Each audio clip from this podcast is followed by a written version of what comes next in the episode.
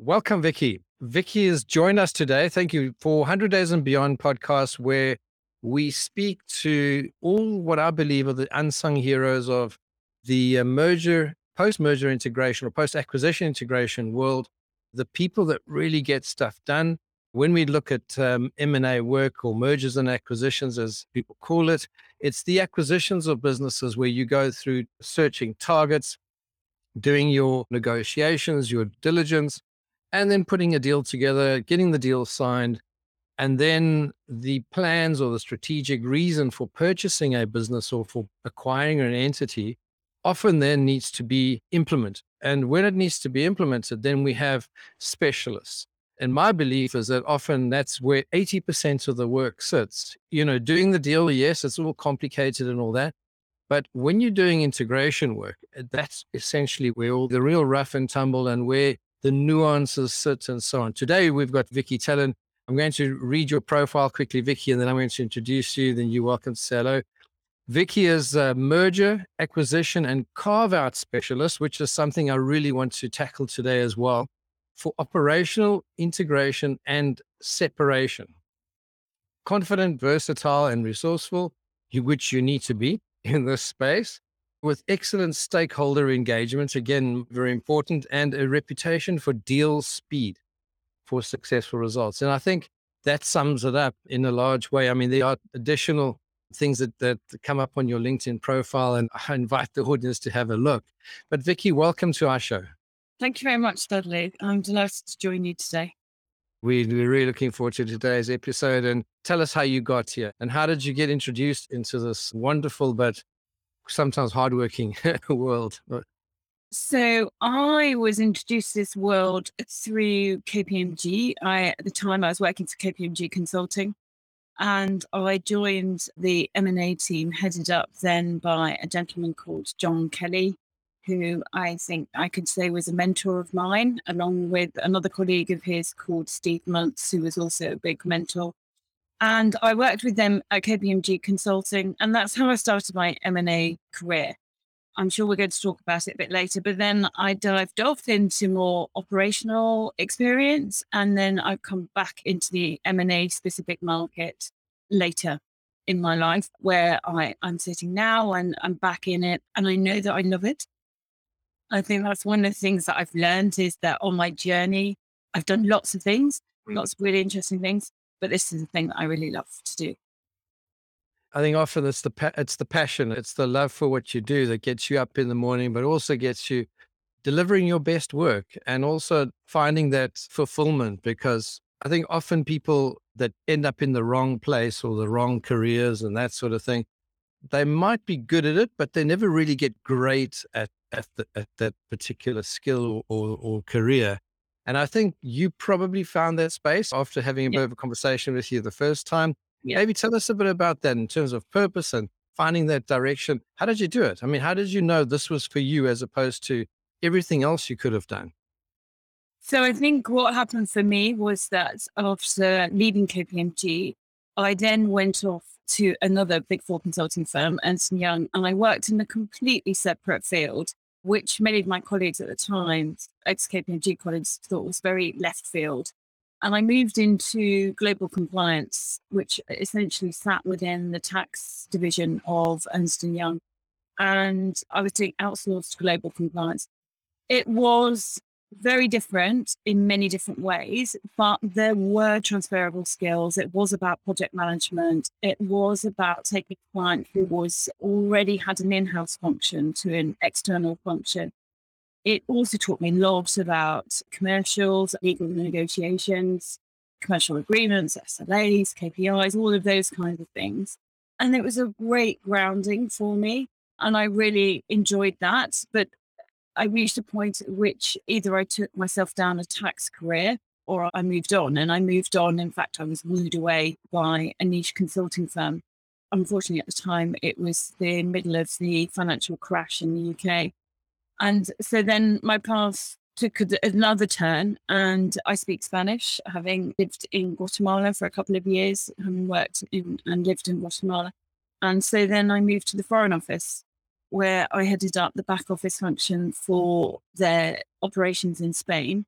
and ultimately led to the setting up of a shared service center in Spain and Portugal, which we then moved to Portugal. So again, many transferable skills, project management, integration, as well as outsourcing, and always the operational side of the business. I also, in my time at the Foreign Office, was head of estate management as well, which included some very fascinating things, including 10 graveyards and the heritage collection of art, which was kept by the ambassadorial residence and the embassy. Especially if I look back at all the guests that we've had and some of the guests that I'll be expecting to have on the show, the hallmark, I think, is a multi-dimensional career as you get exposed to so many different fields. If I go back to your actual profile where you talk about stakeholder engagement, I mean, there's nothing more uh, challenging than going into a government or a non-profit where people are not necessarily driven for uh, you know careers or that sort of thing where they're more they have different intent uh, you know unless they're uh, excessively ambitious like some uh, certain politicians but if you look at the general pe- people that do the work in the background that's difficult stuff to get your head around and then when you go into the commercial environment then you've got a, a slightly different view of the world, different dynamic, different market conditions. Now you've got different types of stakeholders too, because government is different because you've got a, the stakeholders are potentially just are the government wanting to roll out a new legislation or a plan, or you have your job descriptions and KPIs, etc. When you work in, go into a corporate environment, you know very well KPIs and all that kind of thing kick in, and then it depends on the M and A side of things as well, which you'll get to now and when we go through the discussion when you're looking at private equity doing an acquisition as opposed to a corporate or a first time acquirer, someone doing the first acquisition as opposed to someone do, having uh, being a serial acquirer. You know, those are all different mindsets. So tell us just a little bit about the stakeholder engagement and the differences, those nuances, because you're still dealing with people. But yeah. tell us a little bit about those nuances around those different environments. So I think for me, the thing about stakeholder engagement is it's about people. It's really all about people. And yes, the environment can make a bit of difference, i.e., whether you're in government or whether you're in commercial, but it's about the individuals and what drives them and what motivates them. And I've worked with people who are highly motivated, visionary, entrepreneurial, very leading. I've also worked with people who are very driven by sheer commercial and they're just about really about the money and about the profit line. And then I've worked with people who have been, they just come in, they do their job and they want to turn up. And I think the thing about making these kind of deals work and going back to, you know, the sort of integration and separation, it's about working out what it is and what it means for the people that you're working with. In the role that I have, I'm really reliant on teams supporting me in the delivery of that ultimate objective of delivering that either separation or integration. And for that, I need their buy in and I need their help and I need their support on a very operational level and as well at senior stakeholder. So it's, I, I think for me, the stakeholder management is one of the biggest things that make these deals a success. We can talk about processes. Everybody's got process now. Mm. And many people sell, I've got the best process. And people say, oh, I've done it loads of times. What really, for me, it all boils down to is people. Mm. And it comes down to do you have the right team to deliver the right results? And it's just the right people in the right place at the right time. And I think going back to your point, what my career has given me, eclectic it may be for many, is it has just exposed me to so many different things that I think one of the things that I write, as you know, is that I, am not faced by challenges or hurdles. I've seen quite a lot of stuff and I've seen so many different sort of behaviors and reactions and responses. And I just think, okay, all right, you know, and you just, you, and you can't be reactive in that sense. Mm. You've got to be intuitive. You've just got to go with what you've got in front of you and the people that you're working with. yeah, that and helps you. Yeah, you know, that means that's a fantastic. Yeah, it's a fantastic answer because I think then what for me where, where it leads to is you've got a reputation for deal speed, but building relationships take a little bit of time on the other. I mean, do you find that deal speed and relationships are in conflict? No, I wouldn't say so. So I, th- I think building building relationships, yes, of course, building really solid long term relationships, of course, take time. And I would hope that I've built lots of good relationships over time. But when you're working at deals, you've got to build trust very quickly.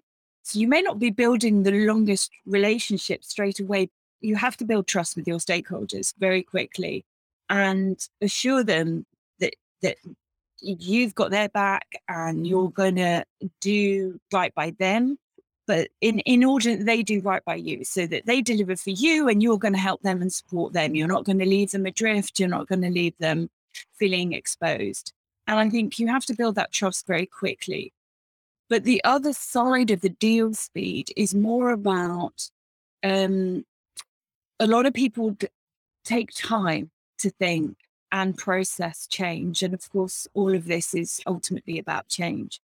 And I thought that COVID was one of the most fascinating experiments of change management that, that we could all observe very publicly. Mm. And, you know, we saw people, I don't want to work from home. I don't want to wear masks. I don't want to do anything. And it was complete resistance at the beginning. And then we kind of got six months down the road and nobody wanted to stop. You know, everyone was like, well, I want to stay at home and I want to keep my mask on. And it was interesting because people, t- it took six months for people to come round comfortably to that change. Now, you can't wait for six months in deals. So you've got to find a way to, to make that happen and that change happen much quicker and drive people to make decisions probably a lot quicker than they want to comfortably. So it's about creating that place of trust and that place of comfort to enable the people to also perform at their best, especially the senior stakeholders, to make decisions which might be very difficult, very painful for them, or very uncomfortable.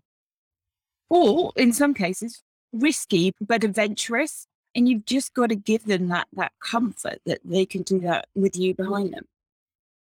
Yeah. There was a book called The Speed of Trust if you recall, written by the Microsoft guy. I think it goes hand in hand because you can't speed up if you don't have trust, but you've got it, but it's almost in, in a sequence. You've got to build that kind of relationship. What is your opinion about almost a sequence in terms of you got this agenda you need to fulfill, yeah. but you know you need to build a relationship to, to fulfill the agenda? So I think you have to create impact at the beginning, create a positive impact at the beginning with all your stakeholders to the point that they feel comfortable enough to say, okay, I, am going to go along with you. I'm not sure. I don't know. You know, I'm not going to put my hand up and say, yeah, that's, I'm all in, no questions asked. But I'm going to put my hand up and say, I'm in. And that's what you need to build very, very quickly. So you have to to, you have to create that impact and that trust, initial trust very quickly. Then you start to, to work with somebody and the other development of trust comes further and further as the more you go down. I, I mean, I'll give you an example. I was working on a deal and I was working with an IT director and I sat in on the workstream calls and he was a bit like, I'll cover them off. And I said, Yeah, but it's helpful for me to hear all the things that you're talking about within the IT work stream and to see if there's any interdependencies with anything else that's going on in the program.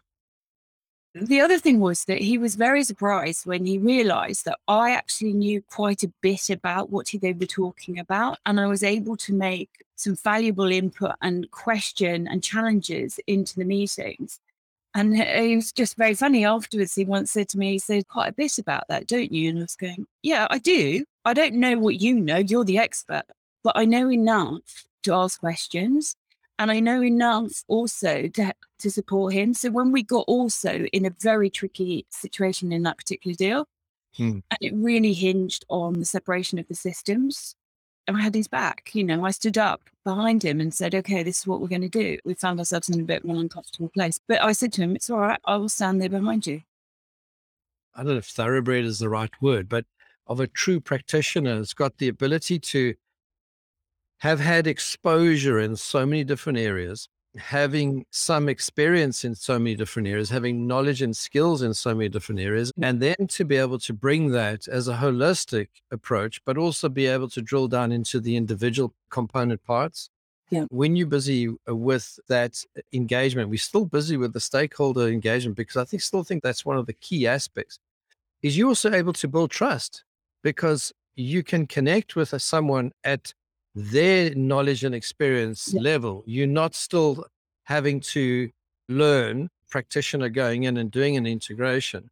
The last thing that, if it's the target company or the acquirer, the last thing what they want to be able to do is to still teach you your job for you to learn the environment so much so that you still need extra time. So that's why I think you start talking about a reputation for deal speed and uh, you know successful results. So just tell me a bit about that. I mean, tell me that connection level and being a conductor of an orchestra because some what you know what you've got is you've got a team of people in the same way that a, a conductor has got all those musicians there who play their the, the conductor does not play every single musical instrument but they know the piece they know the journey that they're on and they know what it should sound like ideally that doesn't mean they don't take input from the musicians. That doesn't mean that the musicians don't have a huge role to play and bring with them all their specialism.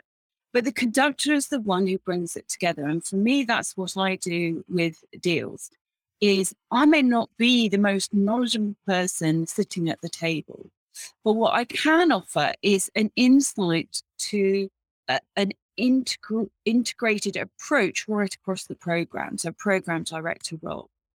Now, there are other practitioners like me who are transformation directors and do a very similar role. The difference between me and a more established transformation works called a transformation director is that they tend to work on transformations that, you know, major projects that tend to take one to two years or even longer. I usually have weeks or months to do what I have to do. You just have to work much quicker, but with the same skills. And therefore, the reliance on the team around you is absolutely key. Now, I also don't want to, you know, I remember one client once said to me, Why should I listen to you? What do you know about my business? And I said, I don't know your business. You know your business. You're the person who's brilliant at your business. What I know is the process and I know what we need to do and I know the journey we need to go on. And I'm going to guide you through that process and you're going to be the expert in this. Yeah, I love that. That's part of this environment because practitioners like yourself who have, um, and I want you just to give me a bit of your sort of how you run your operation as opposed to other practitioners. So we have certain post merger integration practitioners that will be, let's say, parts of an integration management office. If you talk about project management, you talk about project management office. Now we just talk about an integration management office. If you have a corporate environment and they are often they are serial acquirers, they do this for strategic reasons. They're doing some kind of roll ups and that sort of thing. And I, we'll talk about separations as well, because often they buy and then they decide, oh, I didn't want that one. I, I want to get rid of it. Or strategically, it doesn't make sense anymore. It, just tell us how you operate as opposed to, let's say, a corporate acquirer, as opposed to a private equity firm, as opposed to maybe just talk around your business model. Like, wh- what do you do? What what makes you different to, let's say, all the other alternatives out there? That makes me sound like I'm really, really unique, Dudley, and I'm not sure that's quite the case. So, I mean, I work for PE houses. That's one of they're one of my stakeholder groups for sure, and I also work for corporate. So, I don't necessarily distinguish myself from people who work in those environments and in this space.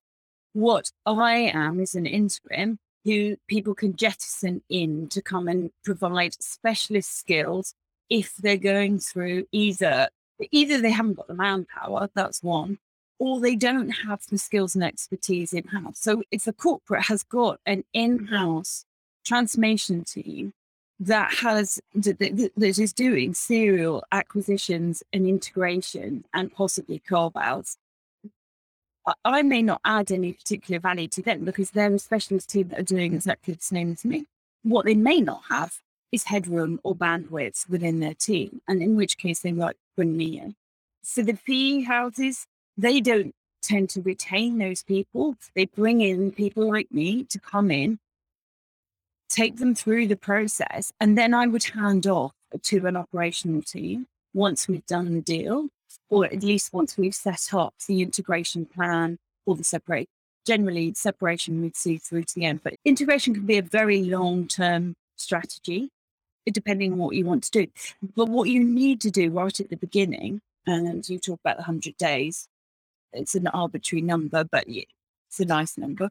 But that's what you know we do is we try and say what is the path of integration? What is all the things that we have to get in that's absolutely critical to the deal at the beginning? And what are the other things that in a longer term strategy an organization wishes to do?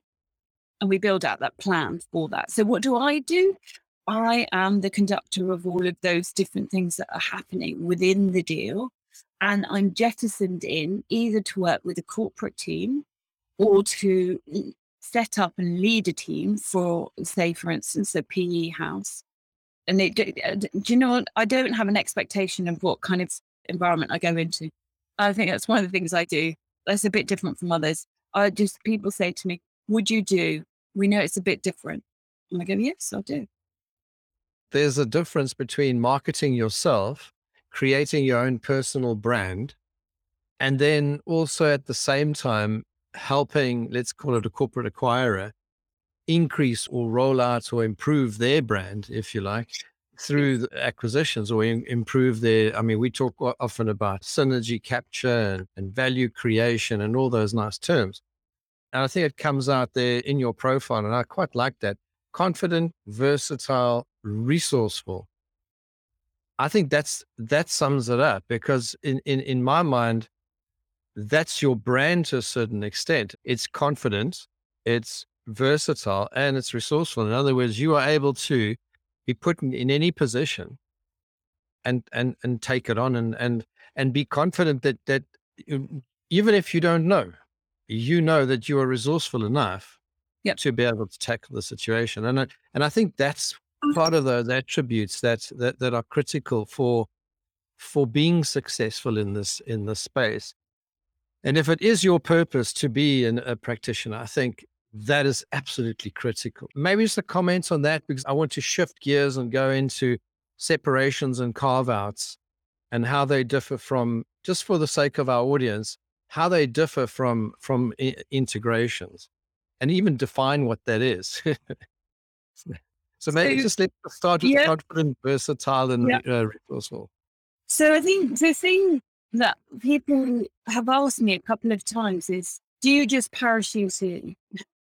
And I think that's probably one of the best analogies. That's the kind that's what I'm offering. I'm offering for somebody to put me in to a situation. It doesn't matter what it is. I don't have any expectations of how anything is going to be or what I'm going to find when I get there. I know what I do and how I'm going to bring process, discipline, and some structure to what I might come across. But I'm not got any expectations about what I might go into. And I think that is why I do say I'm versatile and resourceful because you, you, and I think it's a realist. That's the M and A market. You've got to be. You've got to be. The word that now everybody uses is agile, and I kind of stay away from it because a, it's got too many IT connotations, and b, I think it's slightly overused. But you know, you've got to be able to move and flex and change, and really quickly and comfortably and safely. Let's go and have a look at the differences now. You've got integration on the one end. You've got carve outs and separations on the other. And I've had one or two people join us on an episode, and some of them are starting to position themselves as separation experts. I mean, it's almost like divorce lawyers to certain extent. Tell us your definition of separation, your definition of carve out, as as opposed to doing an integration. Is it the opposite? Integration, the other side of the coin of uh, of a separation. So it is and it isn't. I know that's not very helpful, lots, but in terms of, a sort of process. Hmm, are they the same? You start to follow some very similar processes. Let's put it that way. So it starts on a quite can be on quite a similar track, but they go down differently. When you're looking at integration, you're looking usually, you've got a number of reasons why you're doing an integration. You're doing it because you want to get market share, you're doing it because you can see synergies with your product offering and the acquiring target. You may be acquiring clients, you may be acquiring particular personnel, you may be acquiring patents, technology. There's all kind of different reasons why you might want to do that acquisition.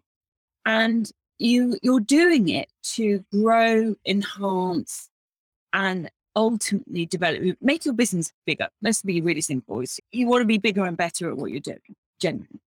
And so there are things that you need to do in an integration that have to be done very quickly around the time of the deal.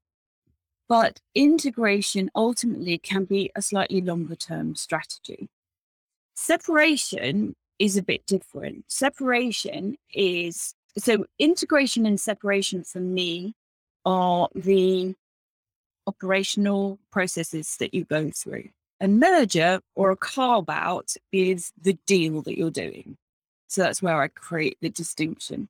So in a carve out, there's been a business strategy to carve out literally a part of the business and uh, either put it up for sale or generally they're putting it up for sale. It's being sold off somewhere else, either to a competitor, management buyout, various different options. And what they need to do is make that look as attractive as possible to the buyer. And in some cases, you're trying to make sure that what you carve out, you might be helping somebody by doing this carve out. So in a management buyout process, you're actually trying to make sure that business stands up on its own and is a resounding success. You may keep some investment in it. You may have longer term strategy, i.e., you've got continued relationships with that carved out business. There may be reasons why, as the seller, you really want to see that business succeed. And ultimately, you want to see it, see succeed on day one because that's what the whole deal and all the numbers are based on. So it can be different because what you're doing there is trying to make sure that you are separating the businesses without any damage to the parent, but ideally no damage to the carved out business. You're creating two very good standalone successful businesses in their own right. What you don't want to do, which is what I think some people think is carve outs and separation, is carve out a business and just throw it, throw it into the bin. You wouldn't mm. go through a carve out and a separation to then put that thing in the bin. That's not what you're doing. You're doing yeah, it because you're trying to create a strategic asset that has something of value beyond its life with you you probably, as a parent, want to see that happen. And so there are things that you would do that you might not do if you were letting the business go in terms of you were running it down. You actually want to see it succeed. So you do things to make sure that it has a recipe for success. You don't want Yeah, and, and I find it quite challenging because a separation often um, means it it used to be attached to another entity. So a carve out is partially separation, partially integration, because in the ones that I've seen, is although the seller that wants to carve out a portion of the business and move it on, maybe it's not core for them anymore, whatever the reason. Often what happens is they need to try to separate the that entity and it could be even part of their IT systems, their HR and payroll. Yeah. And just the, you know, just the basic infrastructure relies heavily on a, let's call it a head office or a shared service component. And now you're carving it out. So you're separating, but at the same time, you have a new entity that wants to take it on. Yeah. So it does seem that there, it can be quite difficult because sometimes you have this You have people that are not only now being sort of disappointed that they're no longer part of that group, they now being sort of said, sorry for you, but were you going there? And then someone else saying, hey, now we own you. Now we're going to tell you differently to, you know, what you did in the past. That must be quite difficult as opposed to a wholesale M&A where there's an entity that's being acquired and there's a there's just a nice easy or easy i don't know if it's easy simple more simple integration that happens where there's no external impact some of your experience around that let's call it so i think for me it's about communication and it's really important regardless of whether it's integration or separation communication is absolutely key and it's about the senior stakeholders being very honest and open. I mean, I'm not saying they have to divulge everything, but they need to be very they need to be very clear, not necessarily honest, they need to be very clear about the strategy that they're they're following. So in a carve out, you would want to explain why it is in the best interests for this business to either go somewhere else or to go off and fly on its own. Because that's ultimately what the two options. They're either going off to fly on their own, create their own wings and fly high, or they're going somewhere else where ultimately, again, they will fly better and fly higher inside another organization. I wouldn't necessarily sit on a separation and an integration on the other side at the same time. is physically almost impossible because the things that, uh, that I would need to do as part of this separation and the carve out require me to be very focused about my client's agenda, which would be the selling entity. And then there needs to be somebody else who's sitting on the other side of the deal who's very interested for the acquiring business. And I don't think, in the interest of conflicts of interest, that it would help that you have somebody who straddles both sides of that deal you may do if it's very small and both parties are very, but uh, generally the ones that I've done are bigger. And so you don't, you've got one person sitting on one side, and I would only sit on one side. So I either represent the seller or I represent the buyer. And there are different things. And you've got to remember that during a carve out, the thing that's the prize, and the prize can be the prize is that you've got a commercial, successful, profitable business at the other side of the deal. And that requires the product or the service, the people, and to some extent the operational stuff. But the thing that is most important is what's being sold and the people who are selling it, and, or and business who, the people who run the business. So that's yeah. what you've really got to stay focused on. Yeah, because because if you then to add a, a little more let's call it spice. What happens is you have an MBO in, in a carve out where you're dealing with an acquisition, but it's a it's an internal acquisition. Maybe give us a bit of a flavor because what's really great about your experience. So we've got someone who's got such a broad uh, background. You've done not only integrations, you've done separation, you understand carve outs and even the dynamic in terms of being buy side, sell side, etc there's another element of acquisitions that most people don't necessarily think of immediately when you're dealing with integrations and M&A. But if you do a, an MBO, which is the management buyout environment, now you've got managers who are already part of the business trying to structure a deal to buy out the business. Now, often because they've been employees, they don't necessarily have the funds or the or, or to do an outright purchase. So there'll be some leverage, there'll be other stakeholders, mm-hmm. there'll be a whole dynamic around yeah. that.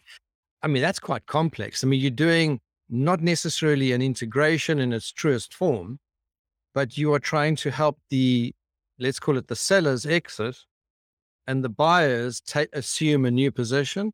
Is that something you've been involved in? And, and maybe just yeah. expand a bit on that? Yeah, so yes, I have been involved in in a in a management buyout. So the people had many of the people have been in the business for uh, in some cases 20 years and were going off. The rationale, and that's where I said it's really key about clarity around the messaging and the communication. Um, because the rationale for that business and for that buyout was because the business itself or that that that part of the business felt constrained within the parent. And it felt that the, the management team felt that if they could get out from under the parent they could fly i use that analogy they can fly a lot higher. They could grow the business and they have they've been very successful in what they've done. And you have to be quite sensitive about the information. So what we had in that situation was we had a number of kind of steer what are called steercos or boards so I had one which were with the sellers and only with the sellers, and none of the management team who were buying out sat on that board because I needed to have a forum which I could talk to the sellers openly and honestly without having to worry about anything, any issues that came up being divulged. And then we also had a combined board and then the management team had their own board as well, similar to ours on the on sell side. So you had a sell side, you had a buy side, and then you had a sort of integrated board. And that's how we ran it. And you just had to be very sensitive to what information you could divulge in which one and where. And the other thing is you in my role, you've got to be really clear about who is your boss, who is your who is your client, my client was the sell side. Now, there were things that would come up for the buy side that were challenges, but ultimately I represented the sell side. So I had to look after my sell side client primarily and foremost, but not to the detriment of the buy side in the fact that if their business didn't stand up properly, then what were they selling? Does that make sense? So when if we damaged carve out mm. to such a point that it lost its value, the sell side would actually lose value on their sale.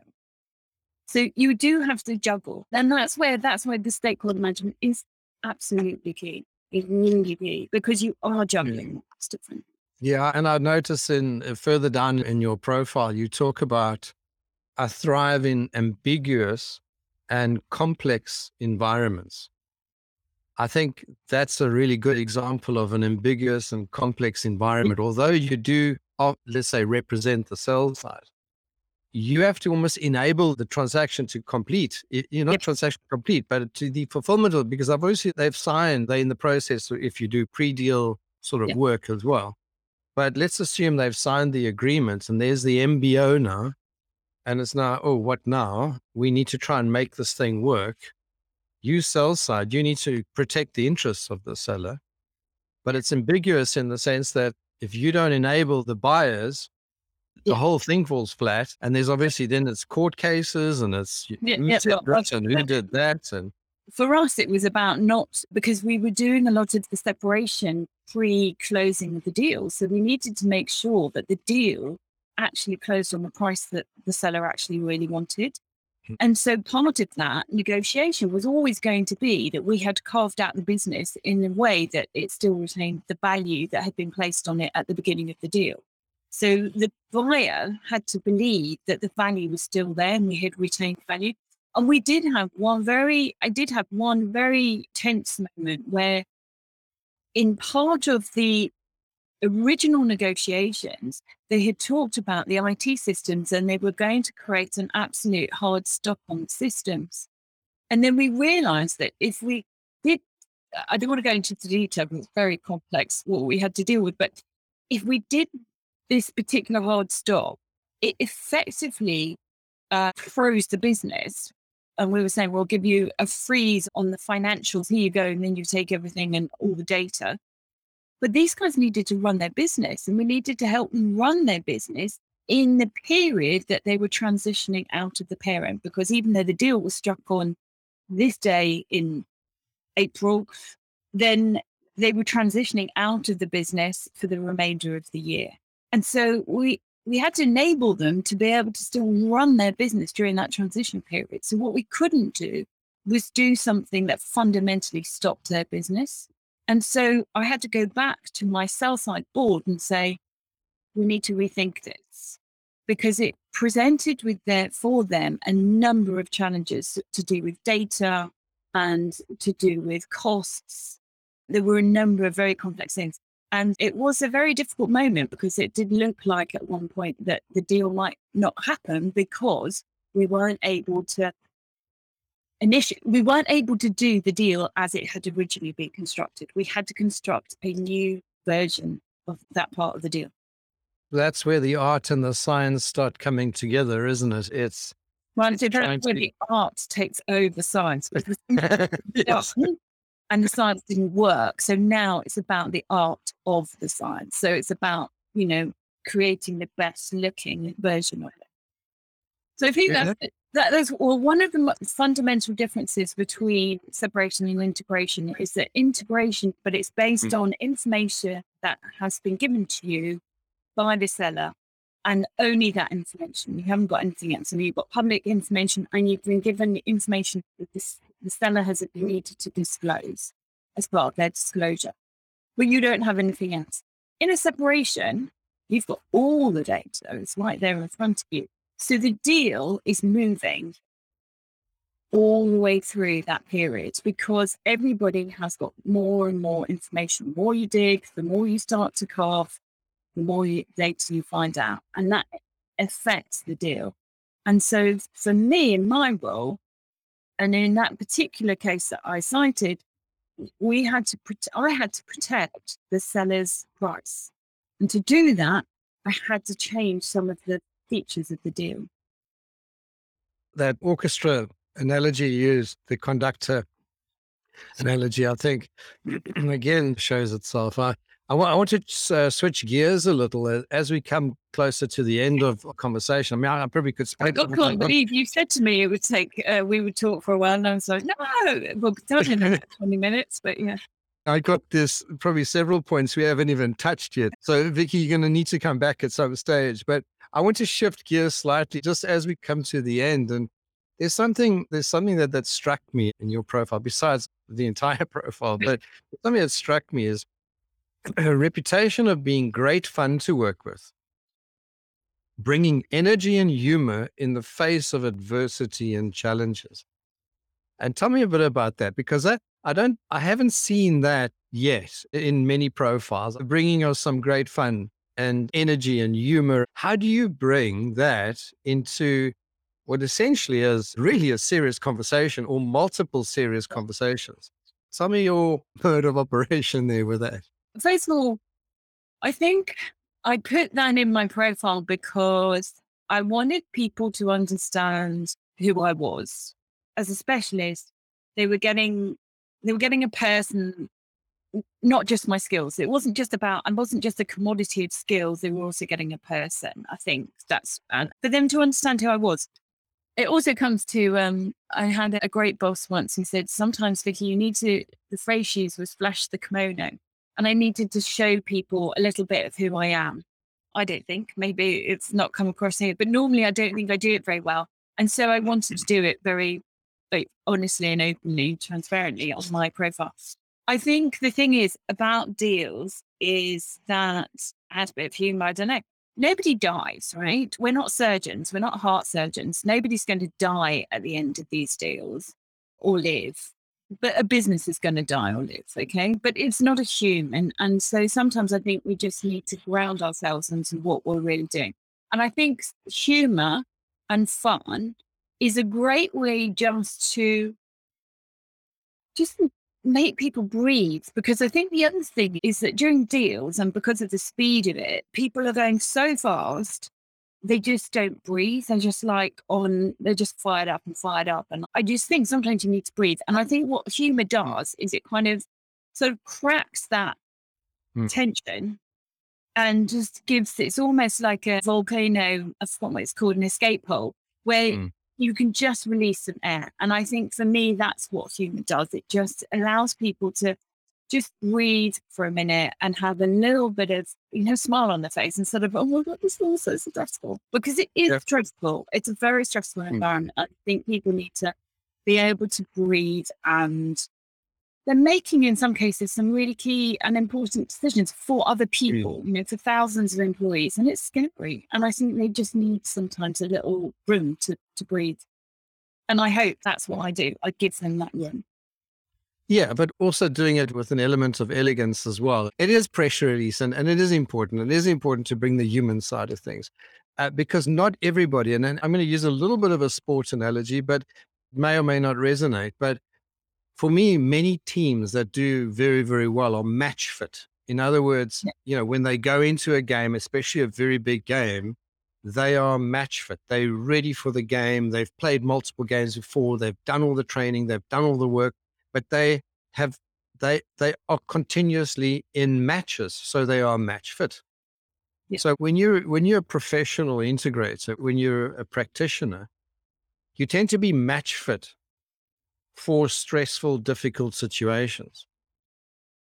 When you are dealing in an environment where potentially the target, this is the first time they've been acquired, an MBO, it's the first time they've actually done something like this yeah. um, a seller, a buyer, a corporate that's now decided we're now going to open up an integration management office and we just need to set it up. You know, it's like quick and easy, you know?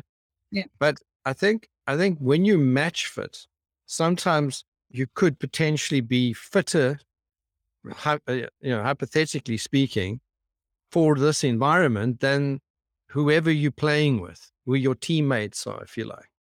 Would that be a reasonable analogy? Yes, I think in terms of yes, so they. But I think I don't know if what you're leading to is that people can come that you, that you can be across the table with very different skill sets. So you can be in front of somebody who really knows their stuff versus somebody who is really quite novice and new to it all.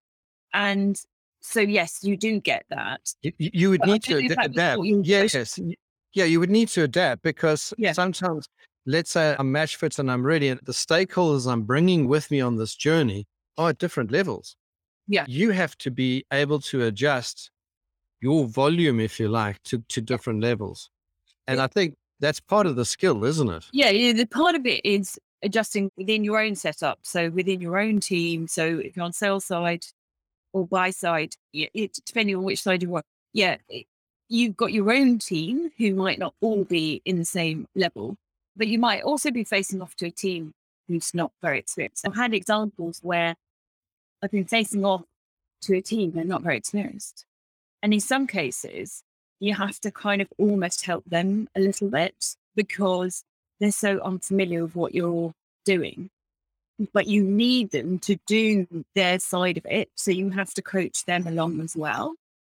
But also make sure that you are match fit gives you a much better leverage in the whole deal. So making sure that you've got the best match fit team yourself. Yeah. I love but it. I did just come back to the humor a little bit because. I, I, don't know. Again, you were talking about sports analogies, and I know we've probably only got a minute, but I don't know if you happened to watch the Wimbledon tennis finals yesterday. This thing recorded in June 2022, July, say. And Kyrgios got very mad in the match and he it, it, he he couldn't at one point just let go. You know, his team was saying to him, just relax, just and he you could see him, he was just getting tighter and tighter and tighter. And then the result, his performance was failing. And that's where I say the humor is really key. You just need to allow people to decompress a little. And that's for me where what we call BMT or big match temperament comes in in the ability to play the big game. I'm going to use that as my next switch into more personal, Vicky. We've got uh, sort of two minutes left. Yeah. If you go back to sports, but if you look at a practitioner and someone like yourself, you've got the ability to play in the big games. You've got that ability to have a broad, let's say, skill set that can come in, but not just that. There's that personal element there. There are so many nuances, so many skills that you don't even know. So it's that that thing about driving your car. I mean, when we used to drive and not do uh, meetings, Zoom meetings, but when you're driving your car and you go from this place to that place and you don't recall get how did you actually get there? You got in your car. You don't remember how many times you've adjusted the gears, the indicator, you've turned, You don't rem- potentially remember your route. You just, you got in and you arrived. So it's that sort of automatic automation, if you like, that starts to happen in, in any environment. You just know naturally or instinctively what you've got to do next. Would you agree with that as you become more experienced? Yes, the environments change, but having with, with your broad background, I, I would imagine it starts becoming easier. Yeah, yes and no is to that. Yes, in terms of getting in a car and driving it, I think it's a good analogy because yes, you do get in it and you just start to go on autopilot. I think the thing about merger and carve outs is that you're never getting in the same vehicle. So you're changing vehicles all the time. One time you could be driving a truck, and the next time you could be driving a small little compact. And you've got to be versatile enough to be able to drive across all the different contexts and environments that you find yourself in. Oh, I love it. I love it. That's a great. That's a great way to end the more serious stuff. Let's just talk a little personal, if you don't mind. So, how do you keep yourself sane in this crazy world? How how do you cope with? I would imagine long working hours and all the stresses and strains of this environment. What, uh, t- tell us your secret. What's your ba- balancing activity or hobby or I don't know whatever you want to call it? I think those who know me very, very well, my closest friends would say maybe I don't get the balance brilliantly. I think I've been very driven for a long time and I love what I do. So ultimately, that's what drives me to do um, longer hours and stuff. And I like successful results. That's what really drives me is, is success. But to balance it out, I have a dog walking, listening to music, reading, and also the other thing is I I try and stay away from too much news because I just don't think it's necessarily the greatest. But I do like to read around a lot of different subjects. Hmm. And quite a few of my friends who don't have nothing to do with my work life say to me, my God, you know so much about so many things. I think it's because I like to just read around lots of things. Hmm. And I think that just helps me just you know delve into I can get away from stuff. I don't. I'm not just focused. I don't just read strategy books. I know some people. They're brilliant. They got brilliant minds, but they show me volumes of strategy books they read. I like to read a bit of everything because it helps me diversify my mind. I love it. Okay, there's a brilliant way, uh, brilliant way to end up the episode. Vicky, fantastic. I am. Thank you please come on again. I wanted to have a chat to you about. Okay. We've run out of time, but please come back again. Was fascinating. I think next time, maybe if you don't mind, share some of the case studies and things yeah. that we, because I think from an audience point of view, just already just an hour worth of, worth of massive value. Thank you very much. I'm going to say goodbye to you, Vicky. Thank you for inviting me, Dudley. It was really great to talk to you and it's been a joy. Thank you very much. So thank you very much, Vicky. I really appreciate your time. I'm going to say goodbye to the audience. Thank you very much for joining us today on the 100 Days and Beyond podcast. It's the it's the special place for those people that use their skills and their drive, their passion, the enthusiasm, and in Vicky's case, even bring some fun into it. I think it's an amazing world where you can express yourself and you can be challenged. And I love that analogy of every time there's a new integration, you're getting into a new vehicle and it's not necessarily on autopilot. You need to have your wits about you. Thank you very much for that, Vicky. And audience, please, if you have any questions, if you want to be a guest on the show, please let us know. I would like to just pop the my email address for you. Please email me if you have any questions. If you'd like to hear of something specific within the merger, post merger integration or post acquisition integration field, if you'd like to be a special guest, or if you want to come in and add some a different view on this special world. Maybe you will be you're on the receiving end of a of an acquisition. Thanks again, Vicky, and, and all the best to our audience. We'll see you on the next episode. Goodbye.